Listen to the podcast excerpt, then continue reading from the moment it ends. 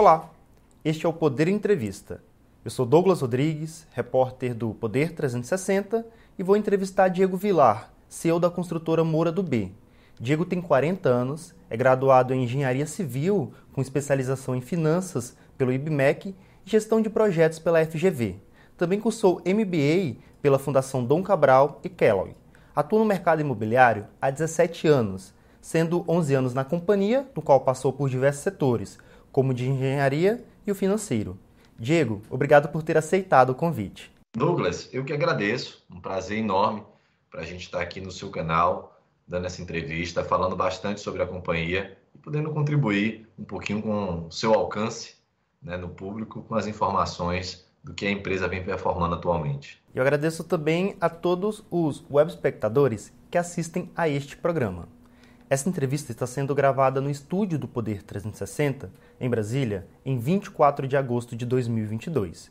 Para ficar sempre bem informado, inscreva-se no canal do Poder 360, ative as notificações e não perca nenhuma informação relevante. Diego, é, eu começo essa entrevista perguntando: qual o diferencial da construtora Moura do B? Ah, quando a gente compara a, a Moura com as demais empresas listadas na Bolsa, Uh, começa né, com o que a gente sempre explica é, ao investidor em geral, é a nossa que a nossa singularidade, é o nosso poder regional. Nós somos uma incorporadora nordestina, presente, presente em sete de nove estados no Nordeste. Uma empresa que tem quase 40 anos de atuação, esse ano a gente completou 39 anos. Então, diversos desses mercados a gente é líder absoluto, tem até dificuldade às vezes quando me perguntam de falar qual é o segundo, terceiro colocado, vis-à-vis -vis o nível de pulverização de incorporadoras que nós temos. Então, o que, o que tem de grande diferencial? É uma empresa que tem uma marca forte, tal qual outras, tem marcas muito fortes, inclusive, mas a nossa operação regional, com o nível de concentração de share que nós temos, somado a um modelo de incorporação imobiliária que também nós temos combinado o um modelo de condomínio fechado, traz a Moura ter números estáveis, uma marca muito reconhecida e uma liderança muito singular na determinada região e um ambiente de crescimento de baixa concorrência. Esse é o grande diferencial que nós temos quando é comparado com as melhores empresas listadas hoje na bolsa no médio alto padrão. A isso também a gente podia passar por várias outras coisas, como por exemplo, o foco no desenvolvimento de produto, né, a qualidade da percepção do cliente. Porém, também existem outras incorporadoras que conseguem é, ter essa percepção mas a regionalização no nível que nós temos e o nível de cheque que nós temos e o modelo de condomínio combinado de corporação só a Moura do Bem. É, e por que, que a construtora foca no Nordeste? É, alguma ideia de expandir para outras regiões? É, a ideia é manter uma grande participação no, no, no Nordeste? Por isso que a empresa é, vem mantendo esse diferencial? É, primeiro a gente está aqui porque nós somos fundados aqui, né? Uma empresa fundada em Pernambuco, está bem ali no centro de gravidade no Nordeste, mas que hoje não é mais pernambucana, é empresa nordestina, por já ter uma atuação em outros estados há muitos anos e se sentir local em cada um deles, todo o desenvolvimento imobiliário que a gente faz regional. Mas a, o Nordeste é o segundo maior mercado imobiliário do Brasil, né? Ele tem uma importância grande. Óbvio que o Sudeste, principalmente São Paulo, tem um, nominalmente um número, números bastante relevantes. Você tem uma ideia, São Paulo é praticamente o dobro do Nordeste, né? se a gente fosse falar em grandes números estabilizados. Mas a nossa região, ela tem um mercado significativo. A gente tem também uma característica de ter uma participação, uma capilaridade muito forte. E como eu tinha dito na pergunta anterior, a gente tem uma participação de mercado alta, né? A gente tem uma liderança absoluta da região. Então, como ainda existe espaço para a gente crescer dentro do nosso próprio mercado, não faz sentido a gente olhar outras regiões, porque o nosso mercado não é tão escalável que você ganhe economia de escala. Pelo contrário, parece estranho, mas é a verdade. Existe uma deseconomia de escala a partir de um ponto que uma incorporadora passa a atuar. Então, a gente tem a convicção de que atuar no Nordeste com o nível de participação que a gente quer ter, isso não tem prejuízo com relação à concorrência e garante a gente que toda aquela curva de aprendizado que já foi feito, já foi investido ao longo dos anos, quase décadas, pela companhia, a gente já consegue ter margens mais estabilizadas e o conhecimento do mercado. Então, esse é o, o nosso objetivo: ser o líder na região, se manter nessa liderança, conseguindo prover a nossa região com os bons produtos imobiliários que ajuda a desenvolver, seja gerando emprego, seja trazendo produtos diferenciados e gerando uma satisfação do cliente. Não tem nenhuma perspectiva de sair desse mercado. Ah, e qual é essa participação nesse mercado? Você falou que, é, a empresa é líder. É, qual o percentual? Olha, é, o mercado imobiliário tradicionalmente ele é muito pulverizado. Né? Se você pegar a empresa que mais tem share no mercado no Brasil, não chega a 5% do mercado imobiliário nacional. Ele é um mercado dominado por grandes empresas, por médias empresas e, por que pareça, empresas pequenas, empresas de um único projeto. Então, a gente chega a ter mais de 20% de share no consolidado na nossa região, algumas regiões mais, outras menos, mas isso é que dá na média entre 20% e 25%. Então, quando você compara com outras regiões, principalmente com São Paulo, nem de perto a, a líder tem um quarto desse, desse número. Porque o que você percebe é São Paulo, o maior mercado imobiliário do Brasil, né, mas com muitos competidores, empresas grandes, estruturadas, tradicionais, vendendo muito produto. É o que a gente não vive hoje na nossa região. Né? A gente tem boas empresas, sem a menor dúvida disso, mas empresas locais, elas não têm uma estrutura regionalizada. Né? A gente está de Salvador a Fortaleza, passando por todos os estados. Na verdade, a gente só não está presente em São Luís do Maranhão e Teresina, no Piauí. Todos os demais, a gente tem essa atuação. E manter essa liderança em quase todos eles é o nosso diferencial e a participação gira em torno disso, de 20% a 25%. É, mas isso é em todo o segmento imobiliário ou apenas no segmento de renda média e alta? É, a Moura não atua no segmento que é chamada Casa Verde Amarela, antigamente era conhecido como Minha Casa Minha Vida, né, que é o produto para acesso a quem tem uma renda menor, né, até com, inclusive com subsídio do governo. A gente está em toda a linha de produto, seja ela empresarial, residencial, long e short stay, né, hotelaria, em tudo que abrange é, o médio e alto padrão. Né? O produto de entrada pós Casa Verde e Amarela até o Ultra High, né? ou tipo, Ultra High, Ultra Luxo. Ah, e a, quando eu digo essa participação é no consolidado, né? quando soma toda essa participação. O mercado imobiliário de home builds, né? que são projetos residenciais, ele é dividido em duas categorias, Casa Verde Amarela, o CVA, e o médio e alto padrão, que é o MAP. Então, quando eu faço essa participação, eu excluo dessa base, obviamente, a participação das empresas do Casa Verde e Amarelo. É, em quais segmentos a empresa vem investindo? Só poderia citar algum desses grandes projetos que a empresa claro. é, vem ampliando? A, a, gente tem desde o produto de entrada, né, que é o produto ali que começa com R$ 5.800 o metro quadrado, né, que é o produto que já é um degrau acima do Casa Verde, do Casa Verde Amarela, que eventualmente utiliza um modelo de financiamento muito parecido com o de lá, mas sem um subsídio, né, através do associativo, ou não, ou vai para o plano empresário tradicional, com repasse mais à frente, com 70%, 80% de obras já executadas, ou alguns outros casos com a BITS na mão já, até o produto de altíssimo padrão, né, apartamentos de 300, 360 metros quadrados, a 14, 18 mil reais o metro quadrado. E nesse intermédio de, de renda por metro quadrado, né, a gente passeia por produtos tipo estúdio, um, dois quartos, produtos de praia, né, a segunda residência com resorts, onde a gente comercializa o apartamento, são resorts residenciais, a gente chama que a linha Beach Class, são produtos que são verdadeiros residenciais com serviço, né, tem todo o aspecto de um resort, mas é um residencial, que eventualmente pode se conectar a uma plataforma como o Airbnb, para quem quer, durante o não uso do produto, né, porque é uma segunda residência, ela não é 100% ocupada ao longo do ano, aferir algum tipo de renda, seja para poder fazer diminuição do custo, ou seja, de fato, para que o imóvel trabalhe para ele. Então, são linhas de produtos que têm comercializado bem. Depois da abertura de capital, só dessa linha a gente já vendeu mais de um bilhão de reais de apartamentos. São muitos, são milhares em construção deles. Aí a gente também passa pelas salas comerciais e lajes corporativas. Então, veja, o cardápio de produto da Moura do Belho é muito vasto. É tudo do mercado imobiliário que não está no Casa Verde e Amarelo. E essa diversificação de produto e diversificação regional combinada faz que a gente tenha um nível de estabilidade de vendas bastante regular, o que nos favorece, inclusive, o que nos diferencia de outras empresas. É comum você ver em São Paulo, de novo, pela grande quantidade de empresas, empresas que são muito focadas em estúdio, um, dois quartos, empresas que são focadas em apartamentos grandes, de 800, 600 metros quadrados de altíssimo padrão. Né? Então, a gente passeia por essas duas pontas há muitos anos. Né? São mais de 220 projetos já entregues, né? que são centenas de torres. É, o senhor comentou sobre uma tendência que é de grandes condomínios residenciais. É, É uma tendência realmente que veio para ficar. A população ela prefere escolher é, uma residência no qual ela já vai ter segurança, vai ter todos os serviços ali é, privados? É, o projeto residencial padrão para a primeira residência, é, eu até acho que hoje, na verdade, os grandes condomínios clubes para a primeira residência não tem sido mais ah, o foco de desejo. Né? Toda pesquisa é, que a gente faz, a gente faz muita pesquisa, seja ela macro, seja micro, qual e quantitativa, para produto, por exemplo, ela indica o seguinte: o primeiro desejo das famílias está em localização. Todo mundo, primeiro motivo de tomada de decisão de compra de um apartamento é a localização.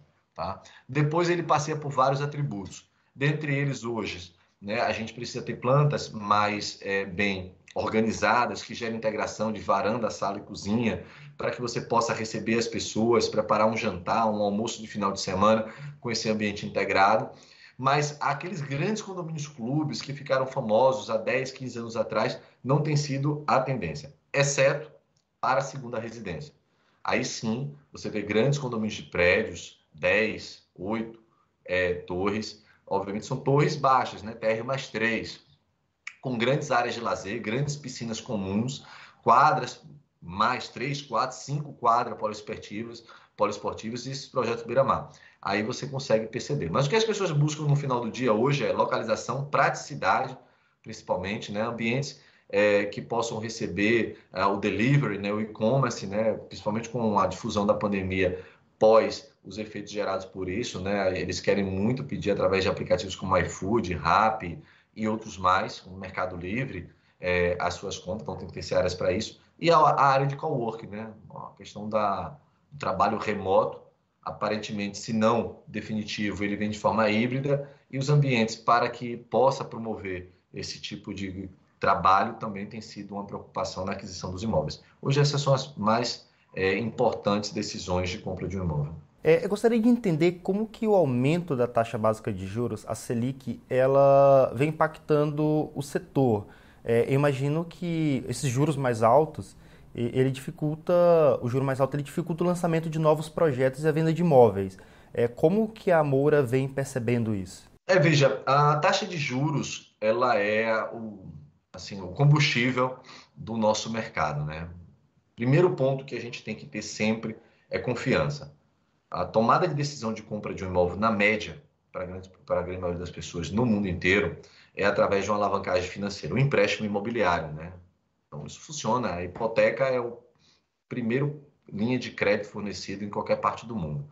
Essa, essa linha de crédito, para você ter coragem, mesmo que a taxa de juros esteja baixa, são financiamentos de 30 anos, que na média são quitados em 10, por conta da, do crescimento de renda da população, ela ela ela está diretamente atribuída. Eu tenho que ter confiança na manutenção da minha renda para comprar. O segundo fator é o custo dela por uma questão de enquadramento. O Brasil não é um país de grande elasticidade versus nível de pirâmide para a renda, a gente tem extremidades muito, muito opostas, porém a, a pirâmide se afunila muito rápido. Um aumento de taxa de juros e desenquadramento de renda tira dezenas de milhares, quando não centenas, de famílias que enquadrariam renda para comprar um imóvel. Por sorte, no Brasil, a gente tem um mecanismo da poupança, né, que quando a taxa de juros caiu lá na casa dos 2%, a, o financiamento imobiliário não caiu na mesma proporção, nem tampouco agora, quando ele sobe a quase 14% ao ano, também subiu na mesma proporção. Vai lá, foi um espectro que saiu de 6% a 9%. Na média foi isso que aconteceu, né? Então, 3, 3,5 pontos percentuais de incremento. É suficiente para afetar o mercado imobiliário? Sem dúvida. Tá? A gente começa a perceber que as pessoas têm uma tomada de decisão mais lenta e o banco passa a ser mais seletivo na concessão de crédito apenas por enquadramento. Porém, que mais me preocupa hoje e que a gente tem visto com atenção é o ambiente político e econômico, seja mundial, seja local. A gente está à véspera de uma eleição importante, não só no executivo, como também no legislativo. As pessoas ficam inseguras para a tomada de decisão, né? elas postergam essa tomada de decisão. Então, o que a gente acompanha bastante, associado à taxa de juros, é o índice de confiança de aquisição de imóvel nos próximos 3, 6, 9, 12 meses. A gente percebeu que durante o primeiro momento da pandemia isso caiu, depois ela subiu significativamente e agora ela vem lentamente caindo. Mas, por outro lado, por a gente estar numa região é, baixissimamente estocada. Né? O Nordeste passou anos sem grandes lançamentos imobiliários. E, de novo, com baixa concorrência, o que a gente vem percebendo é que, apesar dessas condições, condições de confiança, que inclusive o Nordeste é a região do país que mais tem, mais alto o percentual de índice de confiança para a aquisição do imóvel. Não é à toa que é a baixa quantidade de produtos na prateleira. E a baixa concorrência tem feito as nossas vendas esse ano, no acumulado aí dos últimos oito meses, está acima do mesma base do ano passado e mais ainda do ano retrasado. Ou seja, a gente viveu o melhor momento de comercialização de produto. Aí está muito associado àquela sua primeira pergunta. Né? O que, que diferencia a Moura do B? Eu disse que uma das condições era a sua singularidade regional, de concorrência e de dominância. Isso tem favorecido a gente. É, e com isso, é, a empresa está conseguindo repassar o aumento de custos para os consumidores, porque a inflação nos últimos dois anos ela bateu a casa de 10%. É agora que ela vem mostrando uma sinalização de desaceleração, porém bastante alta, principalmente nesse segmento. Então a empresa vem conseguindo equilibrar esse aumento de custos de pressão? Essa foi a última pergunta, porque, Douglas, a gente pode explicar, inclusive, outro fator diferencial da companhia com relação à execução. É, nós somos uma incorporadora muito parecida com outras incorporadoras tradicionais de São Paulo, porém, nós também somos uma construtora. Né? Nós temos um nível de verticalização no processo de execução dos nossos produtos muito alto. É uma das poucas incorporadoras que, dentro do seu quadro de funcionários, tem pintores, eletricistas, encanadores, armadores, pedreiros. É, então, só, só um Esse... momento. É, só poderia então explicar a diferença de uma incorporadora e uma construtora, porque normalmente se misturam né, esses segmentos. Isso. Uma incorporadora propriamente diz é, qual o objetivo da gente vender apartamento. Então, nós somos uma empresa que comercializa unidades residenciais e comerciais. Esse é o nosso propósito, nosso objetivo. Só que eu tenho que construir esses prédios. Esses projetos precisam ser executados. Algumas incorporadoras são incorporadoras puras, terceirizam a execução. Outras, como a grande maioria de São Paulo, têm construtora dentro, mas terceirizam uma parte do processo executivo. Por exemplo, terceirizam as instalações, terceirizam a pintura, terceirizam algumas vezes a alvenaria, a estrutura. Nós não. Nós somos uma incorporadora somada a uma construtora pura, praticamente. A gente executa tudo aquilo que nós vendemos, praticamente na totalidade. O nível de terceirização que nós temos numa obra é muito baixo. Isso passa apenas por coisas muito específicas, como, por exemplo, elevador, subestação, impermeabilização. De resto, praticamente a gente executa tudo. Esse fator da, da gente ter uma construtora dentro da nossa incorporadora nos favoreceu no momento inflacionário nos canteiros de obra. Seja porque a gente tem um maior controle da mão de obra, seja porque a gente é um dos maiores, se não maior comprador de insumo de material da construção civil na base principal da região Nordeste. Isso conseguiu que a Moura do B tivesse nos últimos dois, três anos a inflação dentro do canteiro em linha com o que foi o INCC. Diferente de outras regiões e outras incorporadoras que reportaram um descontrole de custo dentro dos seus canteiros, em função desse ambiente mais inflacionário do que aquele que era o INCC, e é tão simples quanto isso. O INCC é uma cesta de diversos produtos, medido pela Fundação Getúlio Vargas em algumas capitais do Brasil. Ora, que uma região esteja reportando uma inflação maior do que aquela medida pelo INCC, outra tem que estar reportando mais baixo. Senão, essa mediana não está sendo bem composta. Posto que ela é, nossa região foi exatamente uma das que contribuiu para baixo.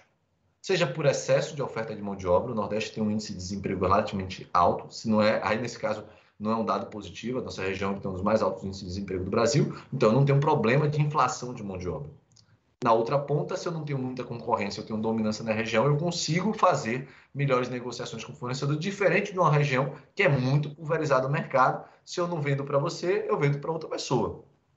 Então, isso favoreceu e, ao mesmo tempo, na outra ponta, a gente conseguiu, por ser uma região com baixa oferta de produto imobiliário, repassar na sua totalidade o INCC na carteira e no estoque, sem grandes números de distrato na adimplência. Na verdade, quando a gente olha o índice de distrato da Moura do B, é um dos menores do mercado, a gente navega entre 6% e 7% com o volume que nós temos. Quando a gente olha na outra ponta, né, o VSO, né, que é a velocidade sobre oferta, aí sem dúvida o nosso, quando olha os últimos 12 meses, é o maior do mercado. Isso considerando o médio alto padrão.